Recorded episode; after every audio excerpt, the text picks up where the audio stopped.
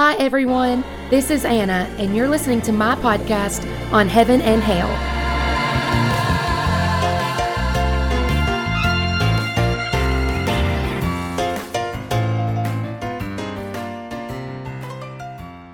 Hey, everybody. Welcome back to the Heaven and Hale podcast, to another Sunday recap episode. I feel like I should say, Praise the Lord. Praise the Lord, everybody. That's something preachers always say. Is that a Pentecostal, like apostolic thing?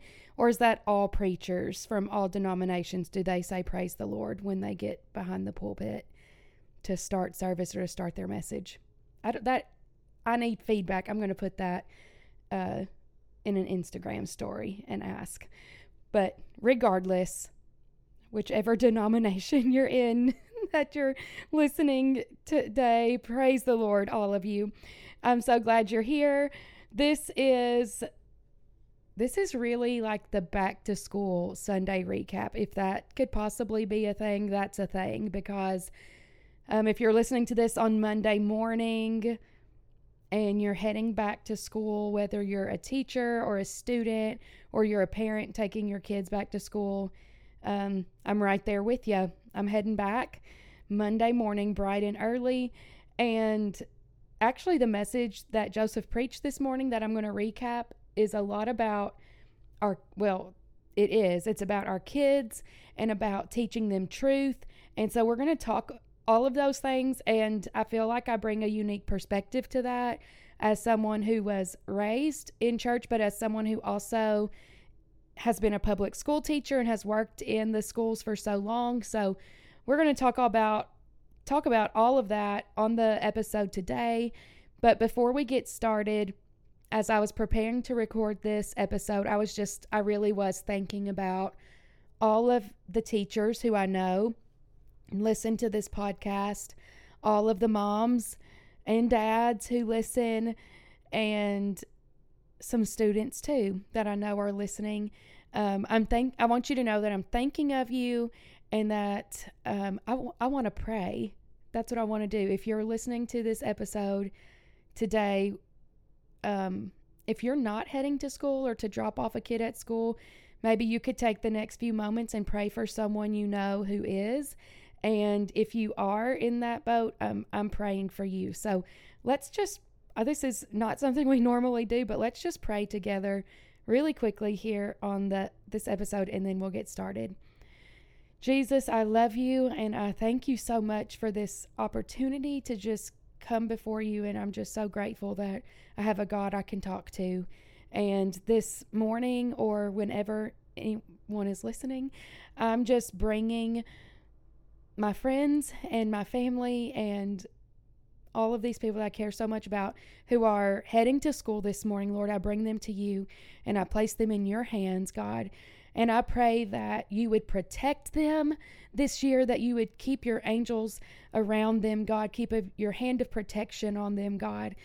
Not just their physical bodies, but also their minds and their spirits, God, that you would um, set a guard at their mind, Lord, so that they could be um, focused on you, have their mind fixed on you, God.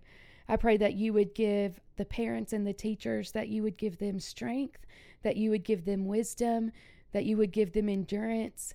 And for our kiddos, I pray that you would give them boldness and focus and um, just the the knowledge of who you are and that you hold them in the palm of your hands. I love you so much, God, and I pray all of this in Jesus' name. Amen. All right. So this is a Sunday recap. It has not felt like it so far, but this is a Sunday recap. And I'm just going to jump right into the message. Joseph's message was um, what was the title? Tell the Next Generation. And he read some verses.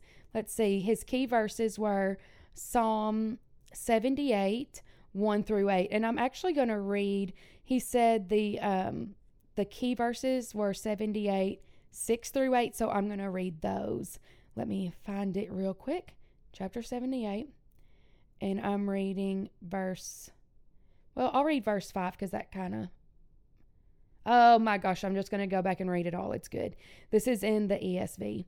It says, Give ear, O my people, to my teaching. Incline your ears to the words of my mouth. I will open my mouth in a parable. I will utter dark sayings from of old, things that we have heard and known, that our fathers have told us. We will not hide them from their children, but tell to the coming generation the glorious deeds of the Lord and his might, and the wonders that he has done. He established a testimony in Jacob and appointed a law in Israel, which he commanded our fathers to teach their children, that the next generation might know them, the children yet unborn, and arise and tell them to their children, so that they should set their hope in God, and not forget the works of God, but keep his commandments, and that they should not be like their fathers, a stubborn and rebellious generation, a generation whose heart was not steadfast, whose spirit was not faithful to God. So, those are the scriptures. There were a few key phrases that stood out, like, we will not hide them, talking about the parables and teachings. We will not hide them from the children, but tell them to the coming generation. Um, also, he commanded our fathers to teach their children that the next generation might know them, so that they should set their hope in God and not forget the works of God those were kind of some of the key phrases that Joseph took out of this section of scripture. And we're going to talk about some of the other parts too, but I wanted to read that first. And the message this morning was all about how we have a job to do, and that job is to tell the next generation about God and his teachings. So, this was kind of towards the end of the message, but I want to start with it. Joseph was talking about this video he watched, and if I can find the link to it, I will put it in the show notes here for this episode. But the epi- the video on YouTube was something like 10 lies your children will believe if you don't teach them differently. And the one lie that he addressed most this morning was that the world will try to teach our children that truth is subjective. And so what that means is that it's very it's very popular. You've I'm sure heard people say, "Well, I just want to tell my truth. This is my truth, that's your truth." We can have two different feelings, we can have two different sides because you can have your truth and I can have my truth. That is subjective truth. That means that truth is depending on the person who is telling it and the person or the person who is hearing it. And the it truth doesn't work that way. The truth is the truth. There's one truth. Jesus said, "I am the way, the truth, and the life." No one comes to the Father but by me. So he is the truth. And we have so much scripture to back this up, right? In the beginning was the Word, and the Word was with God, and the Word was God. So we believe that Jesus, his teachings, who he is, that is truth. That's the foundation of our truth. Now, if you're not a Christian, you're not going to believe that's the truth. But this psalm wasn't written to people who don't believe in God, it was written to people who do believe in God, who believe in His truth, that we have a responsibility to teach our children the truth, not our truth as opposed to someone else's truth, but the truth. We believe there is one truth, and truth is found in Jesus. So, truth is not subjective. There's one truth, and truth is not based on your feelings or your thoughts or your experiences. Truth is the truth. So, we, ha- we have a responsibility to tell the next generation about truth. And um, this message was a lot to parent was to parents and families. And um, I know that Joseph and I don't have children, so it's hard to speak to parenting, but we're around a lot of parents, we're around a lot of kids, and there are some very specific things that the Bible teaches about parenting too.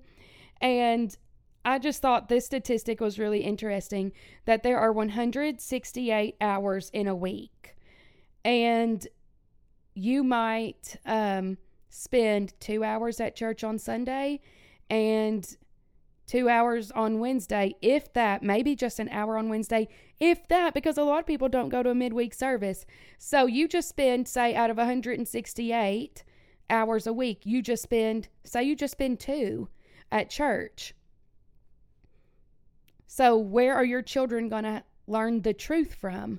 It can't just be at church, it has to be at home too. So, parents and families have this great responsibility to teach their children the truth because if they don't, they're going to come, they're going to learn from somewhere.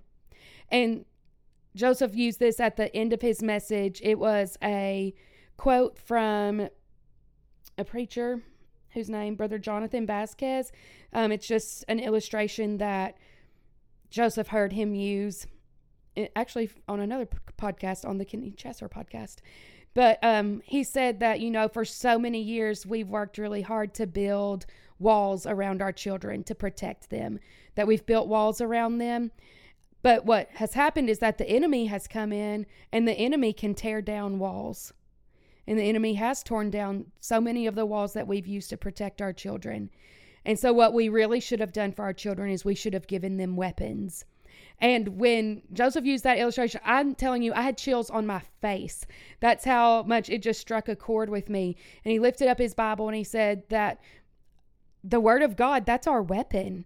And so we have to give our children, we have to teach them the Word of God so that they have a weapon that they can use against the enemy because the enemy will come in. The enemy comes in for us as adults all the time. And you would think at, you know, after maybe serving the Lord for a while or reading his word, that we would know when it's him attacking, but we don't always. So just think about our kids. Like they've got to have a weapon, they have to know the word of God. And as I'm talking about this, it makes me think about something that I saw on Instagram earlier this week. And it was um, someone had posted like videos from a kids revival or VBS or something. And on Instagram now, when you post a video, if it's public, then someone else can take it and remix it. So they can use your video or use your audio and then they can record their own video or their own audio with it. And so someone had taken this video of this VBS or this kids revival, whatever it was, and they were talking about how churches are indoctrinating kids from a really young age with all of these um, lies. It was someone saying that the church was indoctrinating kids with lies. And so that's I think that just really speaks to where we are as a society and in our world today is that it used to be that the church was really concerned with outside forces. The world is the terminology that um, we use so often, influencing our children. And now, like the world, the outside world outside of the church is pushing this agenda that the church is indoctrinating children. Well, the bottom line is that our kids, they're going to learn something from somewhere eventually. We've got to teach them what we want them to learn. And I don't know about you, but the kids in my life, I want them to know Jesus. I want them to know the truth of who Jesus is. I want them to know um, what the Bible says about God, what the Bible teaches us. And I also want them to know like what God has done in my life. And so this kind of ties into what we're talking about on Wednesday nights in our small groups and ties into this message as well. So in our small groups on Wednesday nights, we're reading 1st, 2nd, and 3rd John. And what we know about John is that most likely he was the last living apostle or the last living disciple. And he says in the book of First John, he starts out, um, let me just find it. Chapter 1, he says, That which was from the beginning, which we have heard, which we have seen with our eyes, which we have looked upon and have touched with our hands, concerning the word of life. The life was made manifest, and we have seen it, and testified to it, and proclaimed to you the eternal life, which was with the Father and was made manifest to us that we have seen and heard, we proclaim to you so that you too may have fellowship with us. um, so on. And we're writing these things so that our joy may be complete, or so that your joy may be complete. And so, what he's saying, he keeps talking about these are the things that we've seen, these are the things that we've heard, because he was one of the last living people who had walked with Jesus, who had talked to him, who had seen him, who had touched him. And now he's telling them, I, You've got to know this. This is what I've seen, this is what I've heard. And on Wednesday night in our first class of small group, I think it was my mom that said this is so relevant to us today because just John felt this great responsibility to tell his readers about everything that he had seen, everything he had heard. And we should feel that same responsibility to tell our friends and our loved ones and everyone that we know about the things that we've seen God do and the things that we've heard God do because when we do that, we bring others into fellowship with God. And what scripture says is that our joy is complete when we're able to share that with them. So, just what I've talked about so far. There's only one truth. It's not subjective, it is the truth. It's not dependent on us. It's our responsibility to teach our, the truth to our children because they're going to learn from somewhere. So we want to teach them what we believe is the truth. And it's biblical. And it's not just that we want to teach them the Word of God. That's the number one most important. But we also want to share our testimony of what God has done in our life. So let me talk about a few other points. One thing that Joseph pointed out, and I love this. He actually called out a family in our church. They're just getting started. It's um, a couple, they've got some kids, and they just started coming to church. They don't have any other family who knows the Lord. And Joseph told them that they're starting it for their family. All of, so there's this saying i heard it this summer but i've heard it before too is that god doesn't have any grandchildren because a lot of people will say well like i'm three generations of christians in my family or fourth generation or fifth generation or sixth generation because you know my parents serve god and my grandparents and my great grandparents and my great great grandparents and that's wonderful. Like i you know it applies to me too. My it goes way back in my family and that's great. But i had to decide for myself that I was going to serve God. And it, I, you know, so much of what I know and so much of my life is dependent on my parents and my grandparents and what they taught me. But my, my relationship with the Lord is not dependent on them. Whether or not I get to be and have an eternity in heaven with God is not dependent on them. It's dependent on me. I am a child of God. I'm not his grandchild or great grandchild because of my parents or my grandparents. But one of the it's like in Romans when uh, Paul says, What benefit is there to being a Jew? Well, you have all of the prophets and all of the the stories. And so that is a benefit of having parents or grandparents who serve God is that they were able to tell me all of these stories, things they had seen and heard growing up that God did. But Joseph called out this couple in our church who they're just getting started. And he told them, you know, if you stay with this, you will have stories and you'll tell your children, and your children will grow up and tell their children about the things that happened in my mom and dad's life and how they brought us to church. And then they'll tell gr- their grandchildren, like they're getting started. And that's something so beautiful, too, to get to decide, you know what, for my children and my grandchildren, they're going to have stories. They're going to have a testimony of how God saved us, of how God moved in our lives. So I thought that was a really good point that I wanted to share. It doesn't matter if your family has always served God or if your first day is today. We still have a responsibility to tell the next generation. Okay, one last thing is this story Joseph told about um, this young woman who had this vase, and her mom had given her this vase, and the vase had belonged to her grandmother, and her grandmother had gotten it from her great grandmother. So the vase was an heirloom. And the daughter calls the mom and she says, Mom, I'm so sorry, but I've dropped the vase. And there is no vase to replace an heirloom vase, right? So the kind of like the ending part of this message is the encouragement not to drop the vase because we if we drop the truth, there's not another truth to replace it. Well, there's only one truth that goes back to the beginning. So that's my encouragement for you guys today and throughout this week and throughout this school year is to hang on to the truth and let's be sure to make sure that we're teaching our kids the truth and taking it seriously. Um, I love you guys. Thanks for listening. And there's not going to be an episode this Thursday, but I will see you next week for another Sunday recap. Hey, it's me again. Thank you guys so much for listening to the podcast today. If you enjoyed it, be sure to subscribe to this podcast wherever you're listening so that you don't miss any of our upcoming episodes.